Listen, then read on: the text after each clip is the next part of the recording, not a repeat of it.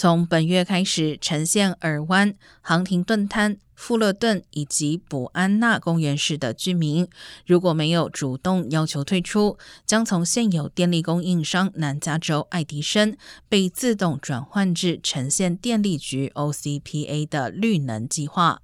由于电费明显高于原本费率，引发持续的不满和质疑声浪。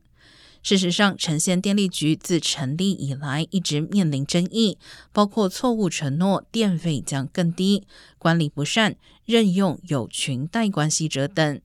目前在呈现多名州议员强力要求下，加州议会联合立法审计委员会已经同意对呈现电力局进行紧急审计。